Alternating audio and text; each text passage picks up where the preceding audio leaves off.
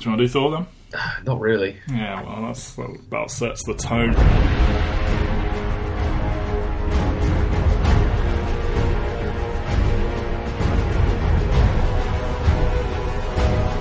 Ben doesn't want to talk about Thor the Dark World, neither do I, but this is Ben and Matt's marvellous journey, which means we must, as we are taking a look back at every single entry in the MCU, counting down to Avengers Infinity War. What if that movie sucks and like this whole like 18 week journey has been wasted? I don't know, but my name is Matt, Matt Waters, I am your host. As always, I'm joined by Ben Phillips. Ben, how are you on this pleasant, well, rainy afternoon, actually? I'm I'm good. Regardless of if Infinity War's bad, we're going to have watched all the good movies, That's and we'll have get to talk about Black Panther in so- ten in ten days. Man. when we record days. this, it's so soon until it comes out, and I can't wait. Yeah, I'm ready to go. I carbo loaded. I like to when people ask, you know, well, if I eat a large quantity of carbs, I'm like, oh, I'm, I'm training, and I'm like, what for? I was like, being awesome. Like, you know, it just throws people off. Uh, and I need that energy to get through this because what a drag of a movie in some ways.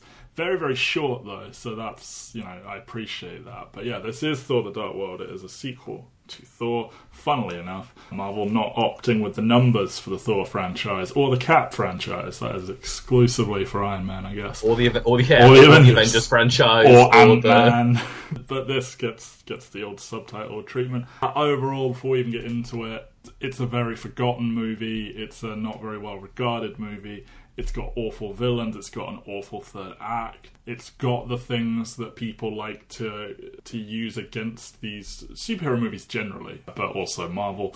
It's got some behind the scenes like controversy as part of an ongoing sort of year and the, the next year was good, and then the year after was bad again for this kind of thing. But you know, they they got onto a bit of a run of negative press, and I think that this thing is sort of dragged out of the depths by Chris Hemsworth and Tom Hiddleston. And it almost dares to be fun a few times, but doesn't. almost. Almost. Coincidentally, not one scene of this takes place in the United States of America. Coincidence that that's why it's bad? Yes.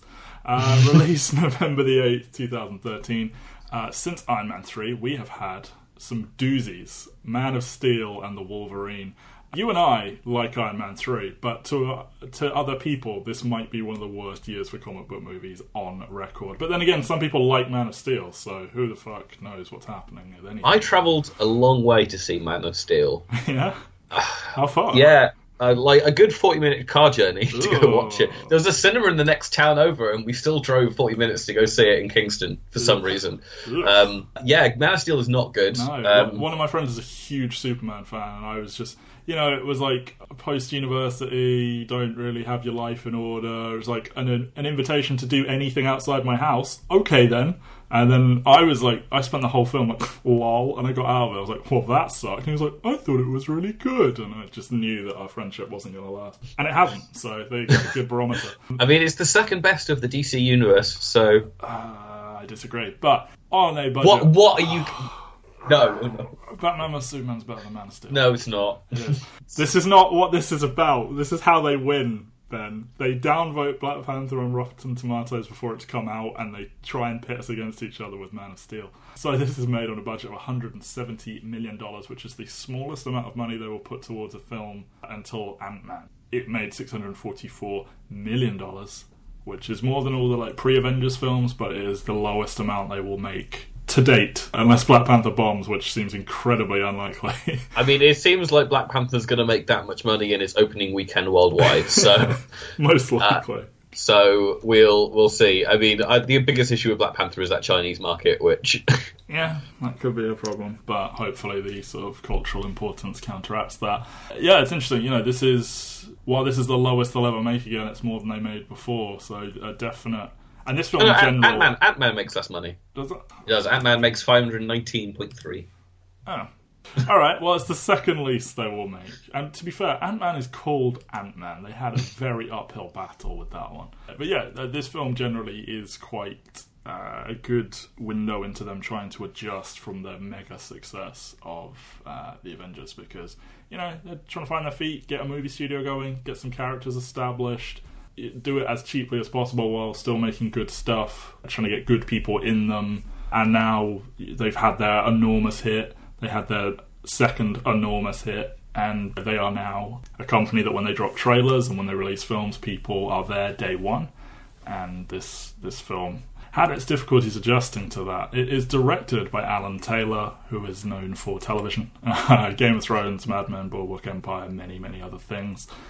Tim Deadpool Miller directed the opening scene with uh, Odin explaining the backstory of the Dark Elves, and don't you worry, I'll explain them in 20 seconds or less. James Gunn directs the credits scene for obvious reasons, which we'll get to. Written by Christopher Markus and Stephen McFeely, who are the Marvel Golden Boys, thanks to their work on Captain America.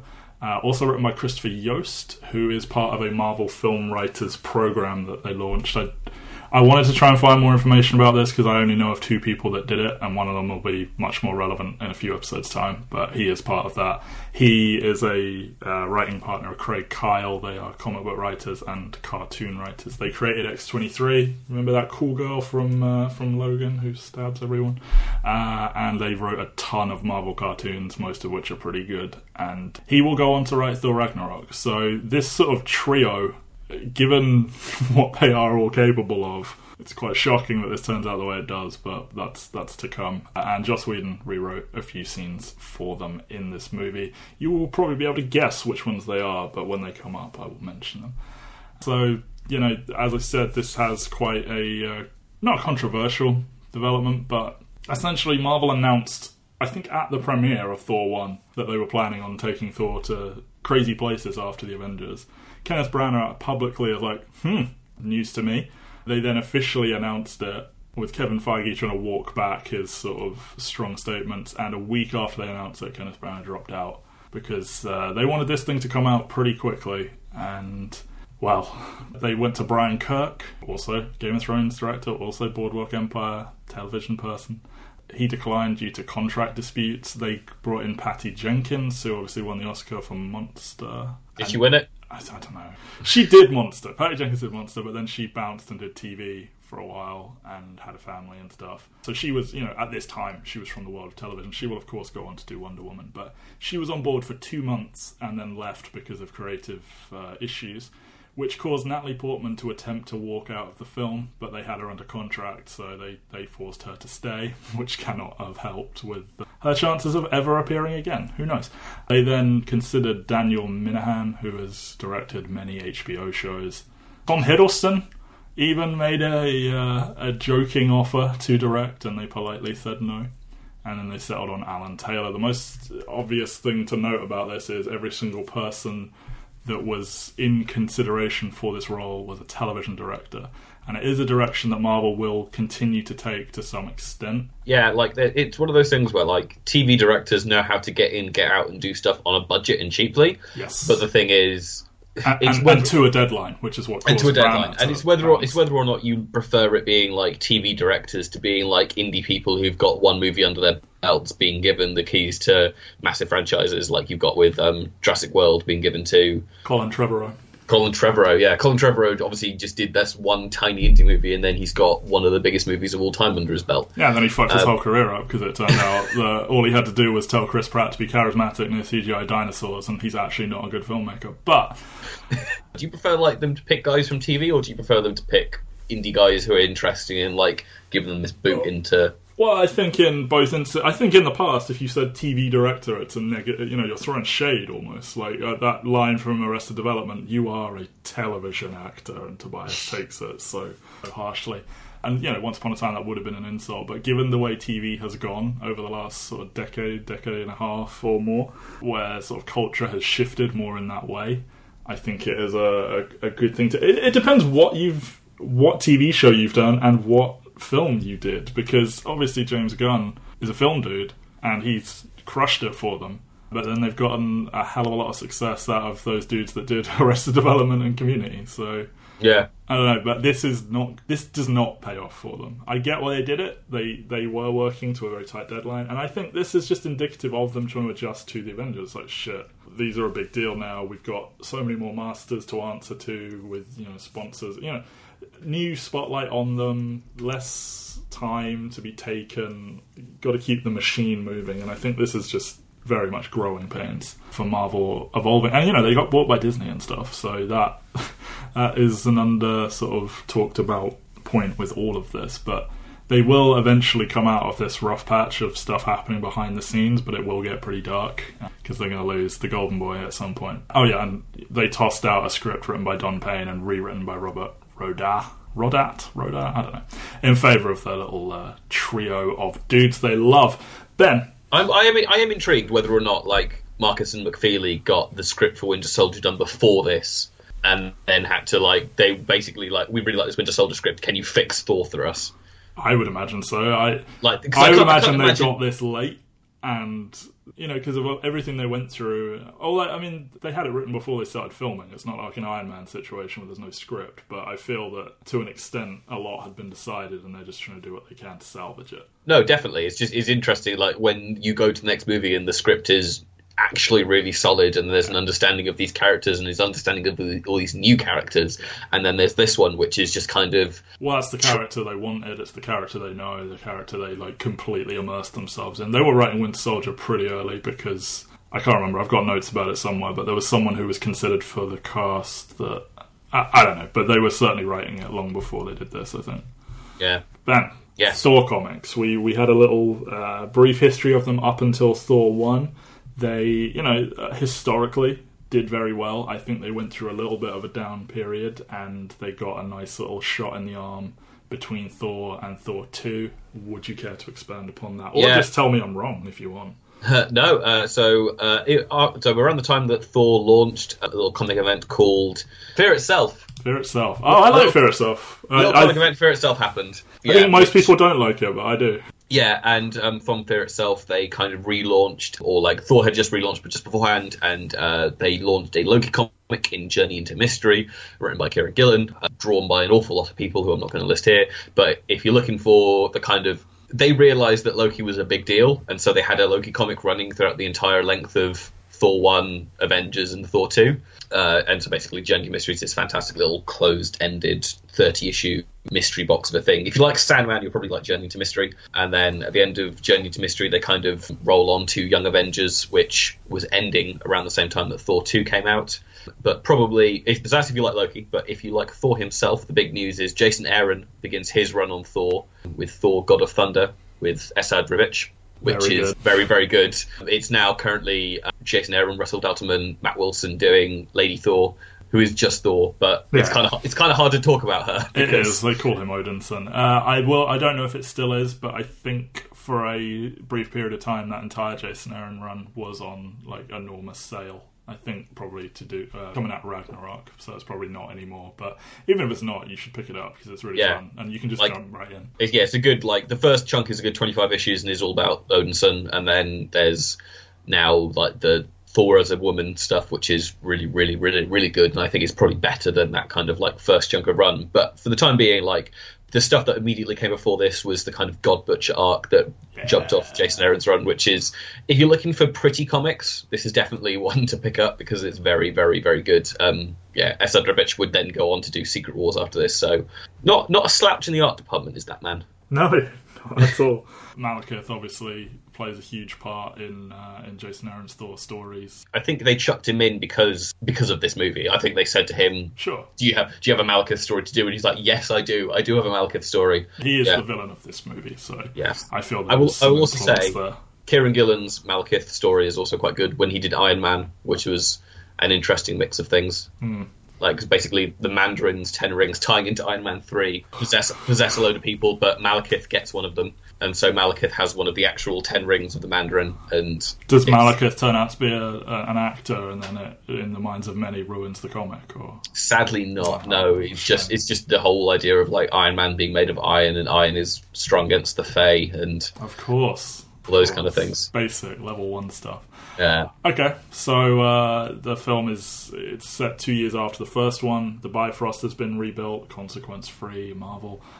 was the Bifrost built by the time we got to Avengers? No, No. So how they was still Thor get, it. How was Thor getting to Earth then? Uh, it took the last of Odin's dark magics to send him. Like then- he says in that first film, do you really think there aren't other ways off? And like we see it in this one, there are other ways. It's just Yeah, but in this one, in this one, he says there's one way. Well, like, there's a very strong there's one implication. way I'm willing to way show off. you in case this doesn't work out for me and I need to do another escape.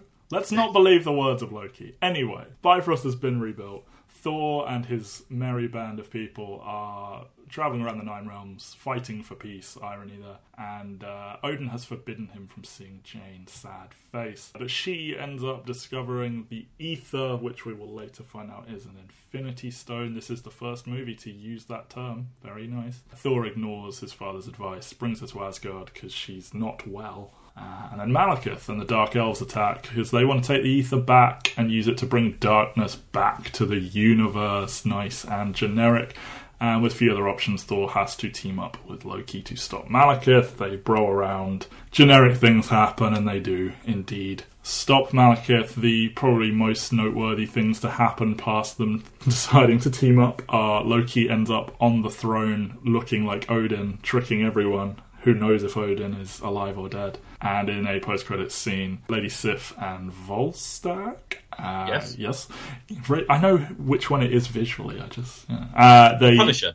the Punisher. They. Uh, Thomas Jane. They give the ether to the Collector, who we will see in a few films. Time the most obvious talking point for this, I, there aren't a huge amount of things that would prim- primarily just going to go down the cast, I think, is how messy this film is it is part of a dark era, as I said, of behind the scenes controversies. It is them struggling to adapt.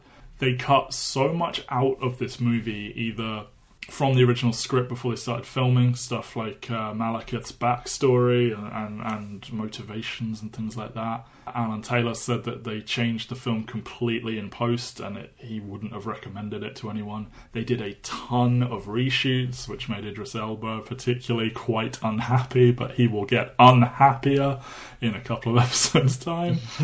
Loki wasn't even originally in this film, he was put in it as a direct response to the Avengers, and then he showed up at Comic Con in full Loki costume and threatened the audience, and it was absolutely magical. But yeah, there is a ton going on here in terms of just not letting the film be. You know, just so many changes last minute or or, or otherwise, and you can tell like it, it, it's it's a messy film. Yeah, like it, it's interesting because like not all those changes are necessarily bad. No. Like putting Loki in this movie is not a bad response to the Avengers. In fact, it's probably like the best thing they could have done. Like imagine this movie without Tom Hiddleston. Oh, it doesn't exist. well, it does. It's just like we're going to be talking about it in even worse terms than we are right now. Mm. Like, but what if that had led to Malekith being a really well motivated villain that we cared about? Yeah, at one point Jane was going to be the third villain because when she's infected by the ether, uh, she was going to destroy Svartalheim. I think so. Uh, no, but that's even worse. If that if Yeah. that's what if that's what they do, if Loki's not in the movie, then I'm I'm happy that Jane and Malekith don't get much plot development to Mm. them because Yeah. Well, uh, I'm not happy Malekith doesn't because I think that's one No. of the biggest things wrong with this film. yeah, I think I mean yes, no, hundred percent. But like if if the options are the Marvel Cinematic Universe, like actually creating a lasting villain who is interesting and I want to see more of, versus this one-off villain who's going to die, then I'm going to choose the one who's actually going to have lasting repercussions across the entire universe. Like I wish we could have both, but I feel like it is very much like a you can have one or you can have the other, and I'd rather have Tom Hiddleston who's done four movies worth of great work so far. yeah, and uh, he is one of the strongest. Well, he's easily one of the strongest things in this film. So with Alan Taylor. I, I get why they did this. Not just got a TV person, but they, they specifically went after two different Game of Thrones people. And obviously, that is a show that uses a lot of real world locations, likes to go to Iceland and Ireland and, and all these places. And, and he talked about how Kenneth Branagh's Asgard was very pretty and clean, and he wanted to make it more Viking inspired, a bit grittier, use more real world locations. And I, I agree with him there. I don't I didn't like how incredibly CG Asgard was in the first one. And here they, they do use all these aerial shots and then they CG Asgard onto the top of it and stuff like that. And like the early scenes in um, Vanaheim, places like that, I was like, oh, okay, this is going to be cool. But then it just kind of all falls by the wayside. And one of the things they choose to do with this this new look is fill it with dull Star Wars style battles with lasers and little flying ships and stuff. And it, if you'd written a really fun scene with that, I would have liked it. But it just, I don't know, it doesn't pay off in my opinion. Yeah, it's it's weird because it's like this is the movie that oh we're going to finally flesh out the other nine realms, Mm. and when you think of it, like we still only go to Midgard, we still only go to Asgard. There's a little bit on Svartalheim, the tiniest amount where they literally appear there for two seconds and pick up the giant dog monster from the first movie. Jotunheim. There you oh, go. Oh, that's Jotunheim. Yeah. That's Jotunheim. Yeah, Yeah. well they pick up the dog monster from Jotunheim, and then like what Svartalheim is the It's the Dark Elf place, Yeah. yeah. And which is just a Detroit wasteland. Is is Yeah, so it's just the city of Detroit and Vanaheim, very briefly, which is where Hogun is from. And they Yeah. just tell him to stay there because he's got nothing else to do for the rest of the film except look up. Yeah, see some jets, and it's Yeah. just because the Nine Realms are an inherently interesting idea, and it feels like both this movie and the one that come after it kind of skip over the idea of like jumping around and having fun with this kind of Norse mythology. Hmm. Like this movie threatens to do it, and then we keep on going back to the same kind of drib drab, awful locations that they've Yeah. chosen for this movie, and then Thor Ragnarok, we open and Thor has done his magical journey across these universes and so we never really get to experience like the actual Norse mythology of it all. And I would have loved to have seen them like just do something with it, but I can't tell if it was a money saving thing or if it was just we need to base it on Earth so that people feel they've got some kind of emotional connection to what's going on, and like we wouldn't feel emotionally connected if it's not set on Earth with Earthlings. Yeah. So I mentioned Vanaheim. Uh, that I mentioned earlier as well about Joss Whedon, how you could probably spot the scenes he did. Thor's little fight with a uh, Kronan rock monster that was written by Joss Whedon. The whole "I accept your surrender" and he just kills him in one hit and all that. Good fun stuff there, and of course. We will see these rock monsters return in Thor later. There's allegedly a Korbinite, which is Beta Ray Bill's race, somewhere in that scene. I didn't bother to watch it slowly enough to tell. Don't don't look out for horse faces because Beta Ray Bills is the exception because he got that from being a genetic experiment. Gotcha. See, there you go. This is what this is what Ben's here for. If you don't know who Beta Ray Bill is, and you've probably just heard the last thirty seconds and gone, "Oh my god, these nerds," and just turn this off. But you know, that's what we're here for. The only other thing I really want to talk about that isn't directly tied to a character is the convergence stuff, the the gravity effects, which is where I feel that they thought they were. You know, this is the thing for this movie. You know, this is this is our money shot. This is what we're going to put in the trailers. This is what they'll be talking about forever. This is what our you know, uh, final fight hinges on. It all, all centers around this.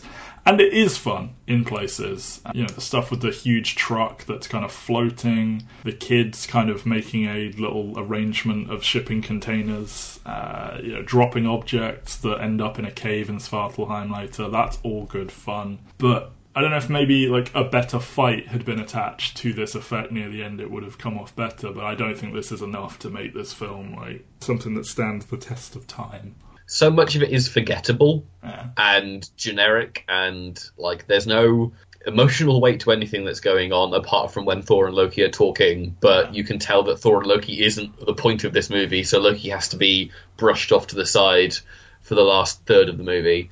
Yeah, like so much of it is just kind of empty and Yeah. vacuous, and you don't particularly care about anything that's going on. And yes, there are moments of levity that make you go like, "Oh God, I wish, I wish you were more like this," and then immediately goes back to, "Oh look, there's nine discs in the sky. Let's blow up the universe." Yeah. You know, there, there's fun stuff with them, like tumbling, like portal physics type stuff with like the monster from Jotunheim and uh, them tumbling through one portal to fall out onto another, and, and Mjolnir trying to catch up with them. But and it does, it does of course lead to the immortal meow meow line. Which you said you watched with subtitles on to see what they subtitled it as. it's a Mew Mew, M E W M E W, which is incorrect, I'm afraid. Uh, that is not what Kat Dennings says. We will be talking about her soon, uh, one of the few bright spots of this movie. So let's go down the cast. Chris Hemsworth is back as Thor. He is immediately so much more comfortable in this role than he was the first time. He grew his hair out, so the wig doesn't look awful. They left his eyebrows alone. So that's that's good stuff. I just think doing Avengers and getting to get some acting and chemistry with uh, with Loki and Odin in the first movie has helped him so much because he is so so so so comfortable here, and I don't think he really has a bad scene in here. He's he's not really doing anything that's like blow away, but you're happy to be seeing him. yeah, he's very much. It's one of those things where like having your acting debut really in a feature film with like opposite Tom Hiddleston, Anthony Hopkins, and Natalie Portman in the first one isn't exactly gonna leave you struggling because all three of them are like really really good actors. Yeah. uh, and then getting to do Avengers with. I mean, how many Oscar nominees are there in Avengers? Yeah, like, there's, definitely. there's a, there's an awful lot of people there who are like really strong actors, and they're just having fun. And so, And I, I think getting to like to like speak Joss Whedon's words as well and uh, do scenes in a Joss Whedon way, I, I would imagine that really helped him sort of get a better sense for this character because it does feel like a continuation of that. The dialogue isn't as strong, but it does feel more like that than it does Thor one. yeah, like there's a lot of the kind of faux Shakespearean stuff is gone in this one, and it is very much like the the it's not quite as quippy as it will become, but there is still very much that kind of idea of them talking like real people hmm. rather than talking like hyper extended. Like Odin's the only one who really is kind of like speaking in these decla- declarative statements rather Boo! More Shakespeare. But I mean, I, Od- Odin is the weird one for me here. If you want to move on to Anthony Yeah, Hopkins, sure. Anthony Hopkins seems like he's in a race to get his dinner out of the oven or something because every goddamn line he reads, he is tearing through, uh, and it just he doesn't seem like he wants to be there, and he probably doesn't, but he's there, and Yeah. uh, he's angry. he's he's angry the entire movie. Like the only time he's not angry is at the very end when he isn't Odin anymore. yeah, true. That should have been the giveaway. Hey, you seem to have mellowed out. You smoke some weed? Okay, cool. Yeah. It's just it's just every single scene he's in. It feels like a completely different character from what we get in Thor. Like yes, the last time he saw Loki, he did try and set up his murder, which he then thwarted. yeah. But He's angrier like, now than he was then.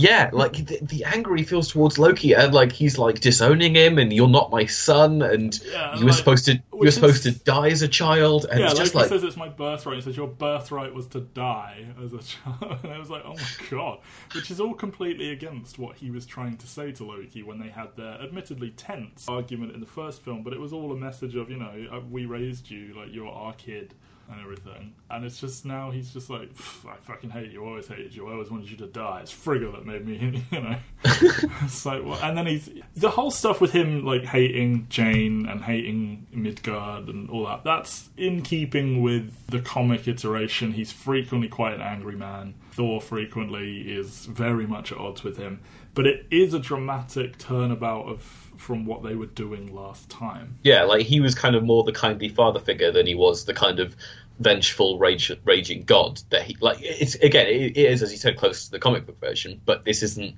what the character was being set up as. Yeah. and I can't tell what changed here or whether or not it was just like we need Anthony Hopkins to play more than kindly father figure in this one because otherwise he would let Thor go back to Earth. They're right, they're writing to what they want the plot to do rather than what the character would do. Yeah. You either have to commit to your decisions or you need to do something to demonstrate a change in behavior. Like something that occurred on Earth years ago, like maybe they visited when they were kids. I don't know, something that like Yeah. justifies this massive turnabout in behavior because you know, it's not like he's like, "Ah, go to Earth, save them all" in the first one, but he's not like this. Yeah, and again, like it's they go they revert back to the kind of Thor one personality in the next movie. So uh, this is just a weird aberration of the character that. Like, is almost completely forgettable. Like there are times where I come back to this movie and I'm just like, oh, was Anthony Hopkins doing anything there that's interesting? Because uh, like I don't know, he just like, he's so forgettable that like the, the only thing the only thing I remember of it is oh they need to wrap up this cliffhanger ending for the character. Yeah, true, true. I do like both of his sons calling him on his sort of warmongering bullshit, though. Like, uh, he says he's gonna, you know, go out there and do this, and he's like, "How are you different from Malekith?" And he laughs at him and goes, "I will win." And it's like, "Oh, okay, jeez, man." And Loki's saying, "You know, you know, that's exactly what you did." I, that's that's a fun beat to play, but Anthony Hopkins gets to pretty much get away with it. He just walks off from them when they when they call him on it. So. Yeah. I think it's in the last movie he didn't want to go to war. Like, Yeah, exactly. he was he was telling Thor, he was teaching Thor a lesson for being rash and too quick to. Well, we'll talk about Odin and his war next. Uh, well, not next time. Next time in this franchise. But uh, Natalie Portman, I guess. As I said, she wanted to quit the film, and uh, I don't think she was having a good time. I actually think she might overall be. You know, I, I ate my words a bit. I was like, oh, she's always been bad, and then I watched that first one, and I was like, oh, she's she's not bad. I actually don't think she's bad here either. It's just No, that- like she's she's fine. Like this is the kind of thing that she can do in her sleep. She is she is two time Oscar nominated actress. Or sorry, uh, well she won for Black Swan, and then Jackie. She's great in Jackie. So she she is she can be a female lead in this, and in this she's the romantic lead, which doesn't play to her strengths, but she can do it just fine. Like, well, yeah, I mean, my, famously, the best kiss these two characters have ever had is at the the end credit scene where Natalie Portman wasn't available. I think she was either pregnant or or filming something. I don't know. And Chris Hemsworth's wife stood in wearing a wig, only shot from behind, and uh, they kiss. And it's like, ah, well, that's, that's good there. Uh, Natalie Portman is throwing real slaps and real uh, real shots at both these characters, and that's fun. I think. I think she had to slap them pretensies a lot of times, and then it wasn't working, and then she absolutely fucking nailed Chris Hemsworth in the face. And uh, yeah, good, good, good stuff. I guess it's just I don't know something something about all this. I will say like the scenes where Thor's like wearing his big cloak and and just sort of walking around Asgard with her. He's very dreamy there. Tom Hiddleston is amazing still. There's so much. Um, the, the big thing is he's in a jail cell, and you know from from what happens in the Avengers, we see him sort of pacing around, throwing a cup up and down. You know, a bit bored there's a very nice touch where uh, when the Dark Elves attack, they let everyone out of their cells, but they leave Loki in his. It's a nice little villainy, you know, oh, he's dangerous thing. But the big thing with these prison cells. So Frigga comes to visit him, and he tries his best to be like, yeah, I don't care about you, you're not my mother. When, you know, he's always been so, like, ah, he's not my dad, but he treats her a bit differently. And she's like, oh, lol, you're easy to see through. And then when she dies, spoilers, and Thor goes to visit him. And he says enough illusions, and he drops the glamour. And the the man in the full costume we've seen from the previous two appearances uh, that costume is gone. He is sitting in the corner in rags. He is a mess. He looks unwell. He looks unslept. The room is like completely fucked. Oh, because we see that as well, where he sort of, when he learns that she's dead, he turns around and he sort of silently moves everything in the room with his powers. He just throws it all on the floor. He like, does, yeah. And just that is. It's such a wonderful, like, little body movement yeah. and then like nothing goes far but you no. can just tell it's all like everything goes back and like hits the walls and yeah, stuff like that yeah. and just like oh like you're trying to hold it back a little bit there, but you can't. Yeah, it's, it's a nice. It's a very nice character moment uh, from one of the best characters they have, and when that illusion drops and you see he's a fucking wreck because his mother has died, that's one of the best things that Marvel have ever done, and it is when I, I either forget this movie completely or my mind goes straight to this scene and forgets every other thing that happened except meow meow. uh, he's great. He's he's phenomenal there's no bad things to say about him. Like he's of the people that kind of get to come back, he's the one who I feel is the most comfortable in this role. Yeah. Like apart apart from like the lead actors who will get titles in movies and stuff like that, he is the one who when he shows back up, it's like okay, he's ready. Idris Elba is fine, but like he never quite embodies the role in the same way that like at this point Tom Hiddleston is Loki and it makes you glad that Marvel realized what they had in him, and that they have gone back to that world as often as they have, but they've not gone back so often as to make you feel like, really again? And like, I, th- I, think he's happy to play him, and it, it shows, and, and he's not like embarrassed and trying to get away from it or anything like that. I think he's aware that he can't just constantly show up, and the time will come where he just stops being there. Maybe in Infinity War, who knows? But for a while we've had him, he has always seemed enthusiastic and willing to throw himself into it uh, we get a wonderful scene where uh, Thor breaks him out of prison and he uses his little illusion powers. First, he uh, disguises himself as an Asgardian god, Asgard god. Uh, then he makes himself look normal and Thor look like Sif. And then he makes himself look like Captain America, and it's Chris Evans who came in. And the, the way I, I understand it, Tom Hiddleston wore the suit and did an impression of Captain America while Chris Evans watched, and then Chris Evans did an impression of that impression, and uh, he said it's basically everything he tried not to do in Captain America One. Is he's talking about let's have rousing discussions about truth and stuff It's amazing, and it's written by Joss Whedon, shockingly. So is this is this the last of our Joss Whedon cameos in the movie? I think he did something in the London battle at the end, but I don't know what okay. it is. But yeah, it's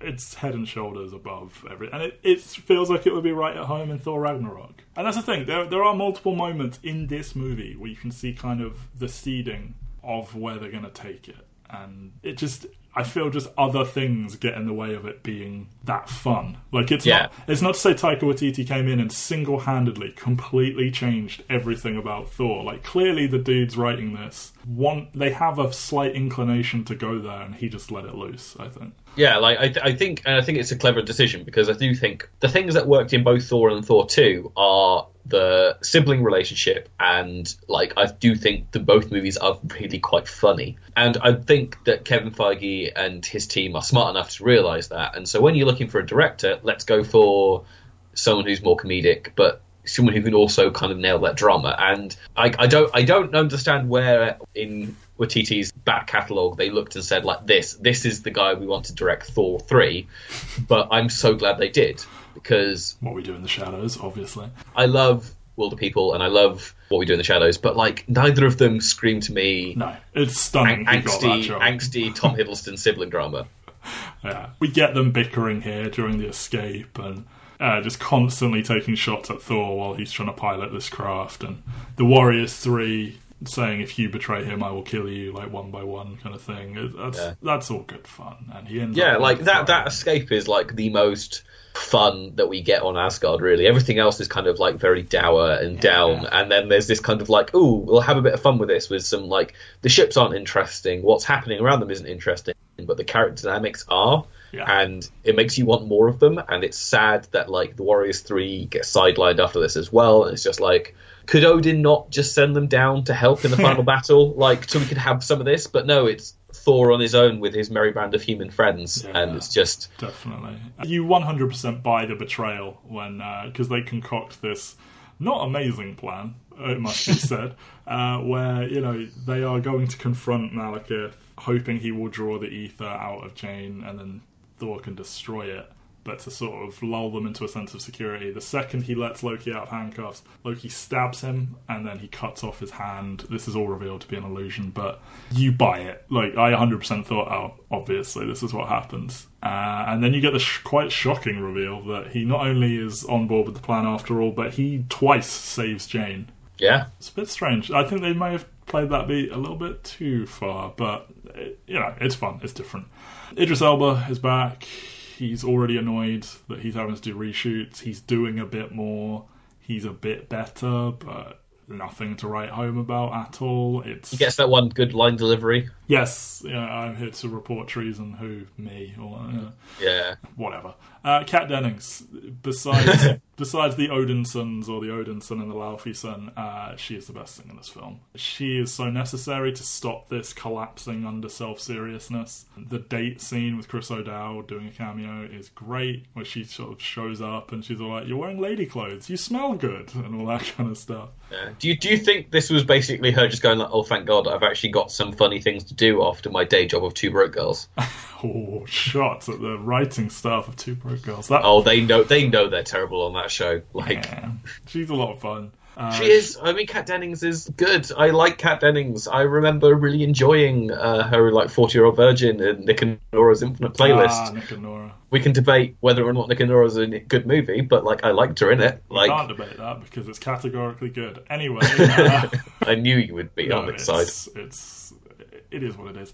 Stuff with the intern and, and Meow Meow and I'm I said to you while we were watching this separately. I don't want to give the impression we live together and just Skype for no reason. I was quite pleasantly surprised that. They give her something to do when Jane and Thor are off planet. I would 100% have expected when these two aren't here, you don't exist. You'd be quiet until they come back to Earth. But they cut away and, and she's out, like, getting Eric Selvig out of the nut house and all that. So, you know, cool. They Yeah. do things. I mean, it's not the most interesting of like subplots, but it is something. It's something to do, Yeah. and She says meow meow, Ben. Like, that's. she does. She does say meow meow, and like it's it's nice that they got like Selvig back as well because Yes. again, it like for some reason it makes the Thor side of this universe feel way more fleshed out than. An mm. awful lot of these other ones because like Captain America's had its entire universe wiped out at this point, so the next movie has to like literally build it back up from the ground, And it, it's built off S.H.I.E.L.D., which basically comes from the Avengers. So. Yeah, so it's, it's it's interesting, but like this is the one where like Selvig has appeared in like apart from again apart from someone who's like the lead in one of these movies, probably appeared in the most movies in the franchise. Yeah, because he's got we've got to discuss him at least once more. I am stunned they got him to be naked running around Stonehenge. An actor of his esteem. Maybe he enjoyed it. I don't know. He said he was very nervous about doing it, but they pointed out you did some really weird shit and uh, Nymphomaniac, so you should just go run around Stonehenge naked. I don't know. It's kind of fun, like him realizing, oh, the world is mental. I'm not insane after all. Again, like the, the God inside his headline, yeah. and like just very matter of fact reactions to Avengers. Like that's that, again another undercurrent of this movie I like is the reaction to what happened in Avengers. Like yeah. it's not brought up a lot, but like the like, oh, I'll be one of your friends, and Loki turning into Captain America, and Selvig Selvig actually having um, like mental repercussions from from it. Maybe not quite as serious as Tony Stark's. No, true, um, true. That's but true. like, does, we are on a two movie streak of, of things mattering from the Avengers yeah, like not not things that like mattered from the movie before then. Like the Bifrost is still magically fixed now, and there's not really much. Well, they built it. it. in the first place. It's not impossible they could rebuild it, but they do. In two years, you'll they never built a magical... see her again, and all that. So yeah, it's it's it's weird, but like again, I, I like that Avengers happened, and it feels like it has weight in this world. Like when Jane slaps Loki, it's for New York. It's not for like what she did to to her or to or what he did to her or what happened yeah. in Thor one. It's the many many people who presumably died during the attack on New York, which yes. is again, it's a nice real world moment. Pales in comparison to those that Odin killed. Jaimie Alexander back as Lady Sif. The Warriors 3 are back, most notably Zachary Levi is back to play Fandral. Because uh, Joshua Dallas was busy with Once Upon a Time, when Zachary Levi was busy in the first place. Oh, it's all just come full circle. Uh, I know. Jaimie does ever so slightly more, but nowhere near enough. She slipped on rain on a metal staircase and really fucked up her back, making this and missed a month of filming. Thanks for being a trooper with that. Wish you had more to do. Uh, the Warriors 3 kind of, as you said, just vanish. They let Zachary Levi be a little bit, you know, stand out more because he didn't get to do anything in the first one. Yeah, and he's a wasn't there. Yeah, and he's a he's kind of a well known face, I guess, for yeah, such a small was, role. He, he was um, on, he was entangled. that, that's why. Yeah, that's why. I mean, they're here. I wish they contributed past the escape, but you know they're around. They yeah, try. like they've got they've got all these actors who are like none of the people they've cast are bad actors, no, but they just don't give them anything to do. Yeah. it's like the it's opposite of Captain America, where they've got a huge cast and everyone's doing stuff. This is yeah. an equally large, if not larger, cast, but so many of them are doing fuck all. Again, like Jaimie Alexander gets more to do in her two Agents of Shield episodes than she does in. And they they, they play up the you know the romance angle with Thor, but she is you know swept aside for Jane and again, hopefully they bring her back as just a you know thank you, we respect you for being in these movies, but she, her character has been absolutely replaced by Valkyrie thanks to Ragnarok. Yeah. But it's it's just one of those things where like they haven't killed her off because she was busy doing a TV show. Because again, all all these movies have to have someone who isn't available because of a TV show. Yeah, true. So uh, they just didn't re- they just didn't bring her back at all, and so presumably Sif's out there somewhere Oh yeah, definitely. Being being fine. Yeah, definitely. Rene Russo doing significantly more than the first one, but that isn't to say much because she's still not doing much other than dying and having a quick fight scene and a nice little uh, interaction with Loki. I love it when my movies refrigerate people. yes, uh, we get a somewhat pretty funeral scene, if not for the way that Chris Hemsworth and Tom Hiddleston react to her death this would be one of the more meaningless deaths that, that Marvel have done because they don't like killing people anyway. And if they do, they bring them back. But you know, thanks to the lads, this is this is saved from being completely pointless. But I wish she'd done more in the first film to make me yeah, give a shit that like, she's dead. all she does is just kind of like, oh look, Odin's asleep. You yeah. two, you two make up, or like be nice to your brother. I will uh, turn this cosmic plane around. Yeah, it's just, I mean, like, you build up this emotional moment and then you don't give the person who, in the moment, it should be anything, and you just deprive her of agency. And mm-hmm. yes, Hemsworth and Hiddleston are good in the reaction, but it's still just kind of like it reverts her to an object as well. yeah, again, it's it's it's problematic, but like the movie's so dull, I almost don't care that it does this. That's, that's, probably more damning. Is that like the fact that the movie does this doesn't make me angry because I can't rise above like a level of like eh for it. Yes, Christopher Eccleston who is a good actor, I might I might point out, is Malekith, the Dark Elf. Mads Mikkelsen was in talks, had to do Hannibal, will eventually join the MCU. We'll do that in several episodes' time. Another TV person who can't do it. Yeah, I know. This the, the Thor franchise is cursed. He has admitted that he took this role for the money and he hated doing it. An enormous amount of prosthetics and makeup required. He is speaking Elvish, which is slightly adapted from Finnish and was hard to learn. And it's impressive that they did this, but the most boring villain they've done, and you know they did oh, what's his name Cross in in Ant Man. Yes. Yeah, and that dude's boring as fuck, but Christopher Eccleston's Malekith is even more boring than that. They robbed him of an allegedly cool backstory with like the Asgardians killing his wife and children or something and what we're left with is I want to make the universe black dark again, and, and uh, I want to kill everything because my my world got destroyed, and yeah. I've never heard of like relocating. And yeah. what is joy? I don't know. It's... Do you think he hated doing this more, or GI Joe? um, GI Joe was probably easier, so probably this. yeah, like he had less prosthetic makeup in GI Joe, yeah. but still. He's like, on the posters. His name isn't on them though. It's like, what are we doing here? But yeah, what like, a waste of Christopher Eccleston. Like, such such a waste of Christopher Eccleston. Like, I also feel he shouldn't have spoken English. Like, either commit to your elf bullshit or don't.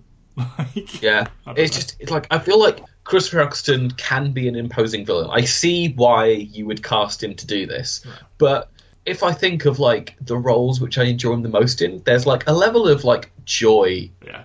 in all of them. Like the Doctor, like he is smiling and happy for most of it. And yes, he can go angry, but like I wouldn't I wouldn't watch Doctor Who and go, ah, yes, let's put this guy in a white mask and just yeah. not do anything. I do like the masks. I'm into that whole aesthetic, but that's all they are is an aesthetic, and there's just nothing. There's just nothing. And like his fight with Thor, oh, awful, awful stuff. Adewale Akinnuoye Agbaje. Give me points. Uh, he is barely in this film. He plays uh, the cursed, the cursed. I don't know how you're supposed to pronounce that. I just got with cursed, but it's spelled with a K. Barely in this film. Taylor like said that he was. They tried to get stuntmen to do things, and he didn't move the same way as Adewale did. So he ends up doing a lot of his own stuff. There is some CG involved, but he is wearing a very massive uh, prosthetic costume and yeah, sucks, man. like, what, what a waste of two actors as these villains.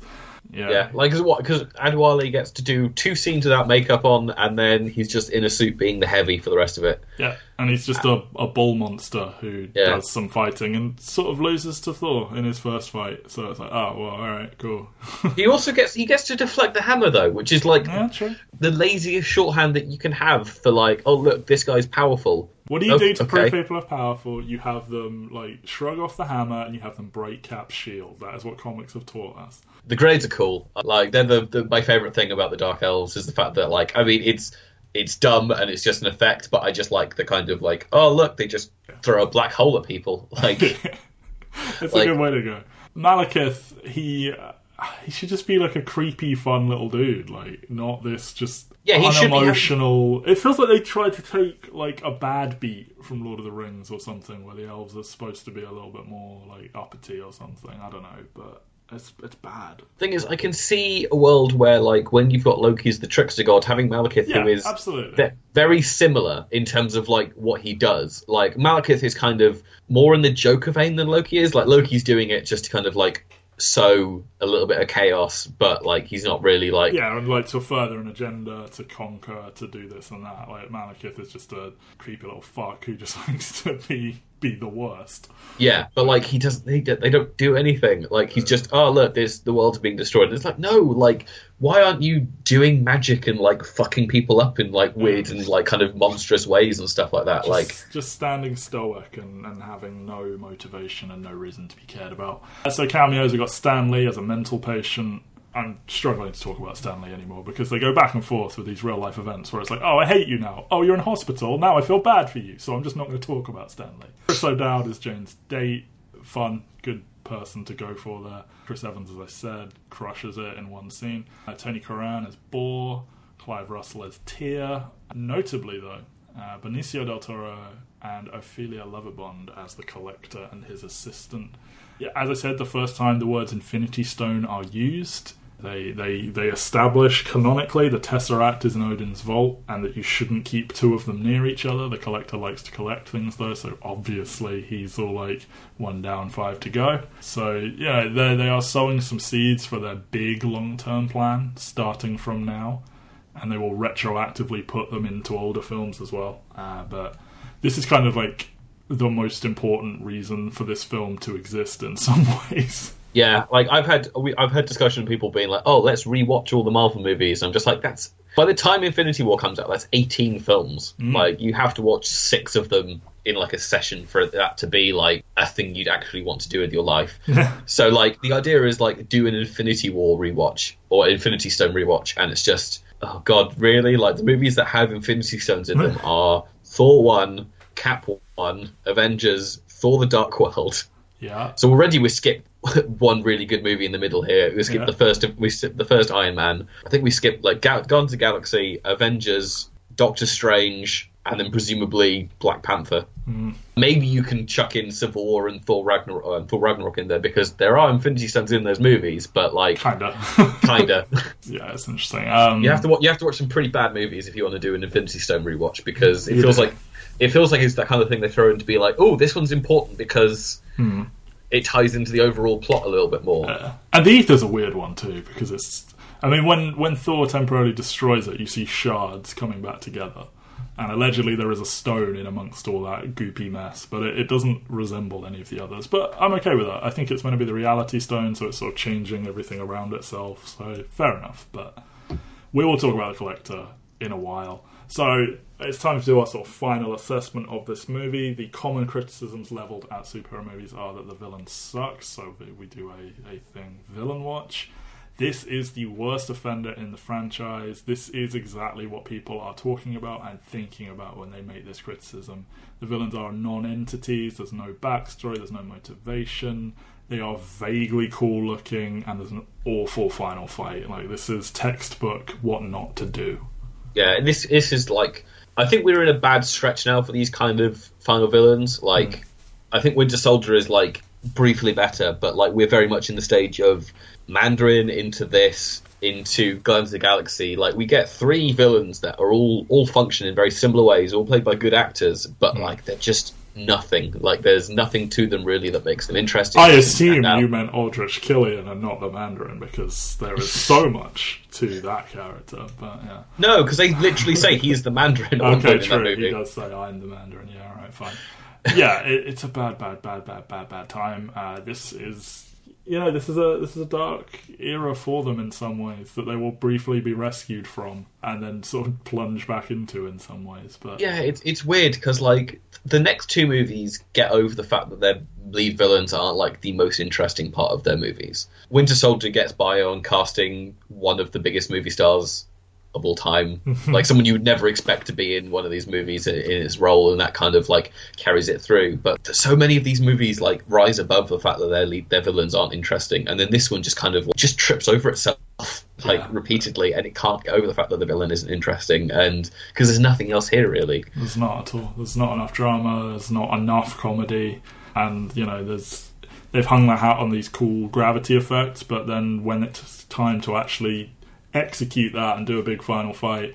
Which you know, let's talk about the third act. Uh, they they say that you know all these superhero movies have bad third acts, or a lot of them do. Uh, this is real bad. The the, the big fight in Greenwich, uh, just CG nonsense, and then Thor just wins. Like it's not it's not tense. It's not cool. It's not fun. yeah, like it could be fun because it's like, oh, they're traveling to different universes, yeah. and like there's a there's the seed of a good idea there. But like what we should be getting is like weird freaky landscapes when they jump through these things, but instead we just go back to the same desolated world that we go to before we go, and it's nighttime in almost all of them, or it's a yeah. forest. Yeah, like I know Svartalfheim is, is, literally the dark world, but it's very dark. And then they go to Jotunheim, which is very dark. yeah, and like God. we get two seconds on Vanaheim, and why are we going to Muspelheim? Like, will, where's my man. where's my fire world? We will, we will. So those two huge knocks against the genre are incredibly evident here. So this this this this is the one you want to beat over the head and use as a scapegoat if you want to sort of level these criticisms. We're kind of at a point now where it's like my bottom three. Mm. We've watched all my bottom three now, and they're all so interchangeable because they all fall down in very similar ways. Like Iron Man two, Thor: The Dark World, and Incredible Hulk. All they're just really not anything to write home about. No, there's no, and, and there's no like signature. Oh, remember that cool thing in that? There's one moment and there's one line and that's it. Yeah. That's not like, enough. and, yeah, they're all interchangeable. Like I wouldn't say any of them are like bad in the same way that like the DC movies are bad. like like there's nothing in these movies that makes me angry. There's nothing in them that feels like it's spits in the face of like tradition and stuff like that. They're just so thoroughly mediocre. I just rather forget them. Yeah, it's boring, which, which is what's boring. Bad. I see, but like the thing is, like I can sit through these yeah, this this like, is easy. This is the shortest one because it's got longer credits than Incredible Hulk had, and it has two sort of mid-credit, end-credit scenes. So it's the actual film is the shortest one they've ever made, I believe, and for that reason, I'd probably not put it right at the bottom. And the stuff that Loki does, but it's it's way down there. And if anyone said this is the worst one, I'm probably not going to fight you about it. After assessing this film, is there anyone who individually rises above and joins our the all Marvel team, which so far is Robert Downey Jr., Sam Rockwell, Hayley Atwell, Tom Hiddleston, Matt Ruffalo, Scarlett Johansson, and Ben Kingsley. For me, the only real nominee is Tom Hiddleston. Is he better than he is in the Avengers? Um, I, think he, I, don't think he gets a couple of moments that are incredible but the overall performance, the consistency, the amount he's on the screen, not having to anchor it as much, I think all of that goes in favor of the Avengers. Yes, I think I think he's better in the Avengers, but like we didn't choose him for the Avengers, so well, I, is he is he better let's in this? Say we have no, let's say is, we have. Let's take away his. Thor?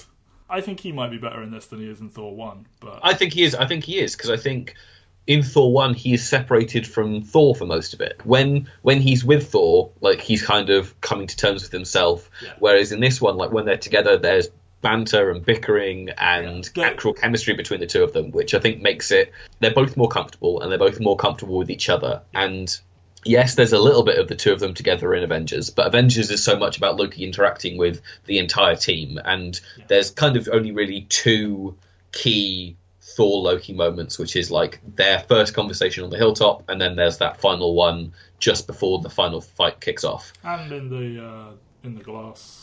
Oh yeah, and in the glass room. But like some of the best scenes in the film, I would say they are they are some of the best scenes in the film. But I yeah. also really do appreciate like them both like where the power dynamic between them is equal and they're like on that escape run. Like the the yeah. bit where they're on the ship and they're just shouting at each other and being yeah. brothers. yeah, and he like pushes them out and stuff, like, pushing them out the ship onto the smaller ship, and then. Yeah.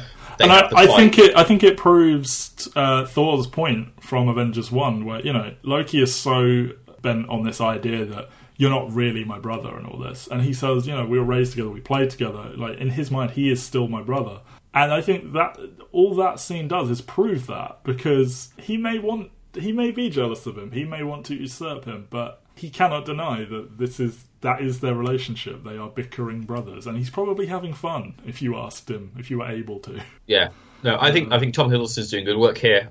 We've already nominated him. It's, it's kind of a moot point. Like it's, it's Avengers. It's, it's, the Avengers one. That's yeah. The, that's the one. It's accessing the entire character. I think in, is basically what it is.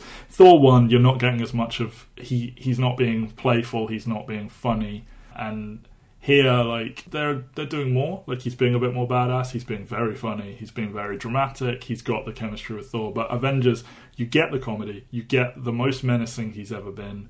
Uh, you get the drama, and it's great. And he's he is the villain against all these charismatic heroes, and he just crushes it. So, for as good as he is here, and for as much as I will always, always, always point to that one scene as say, hey, look how good that is, I think we're not going to have a nominee from this film.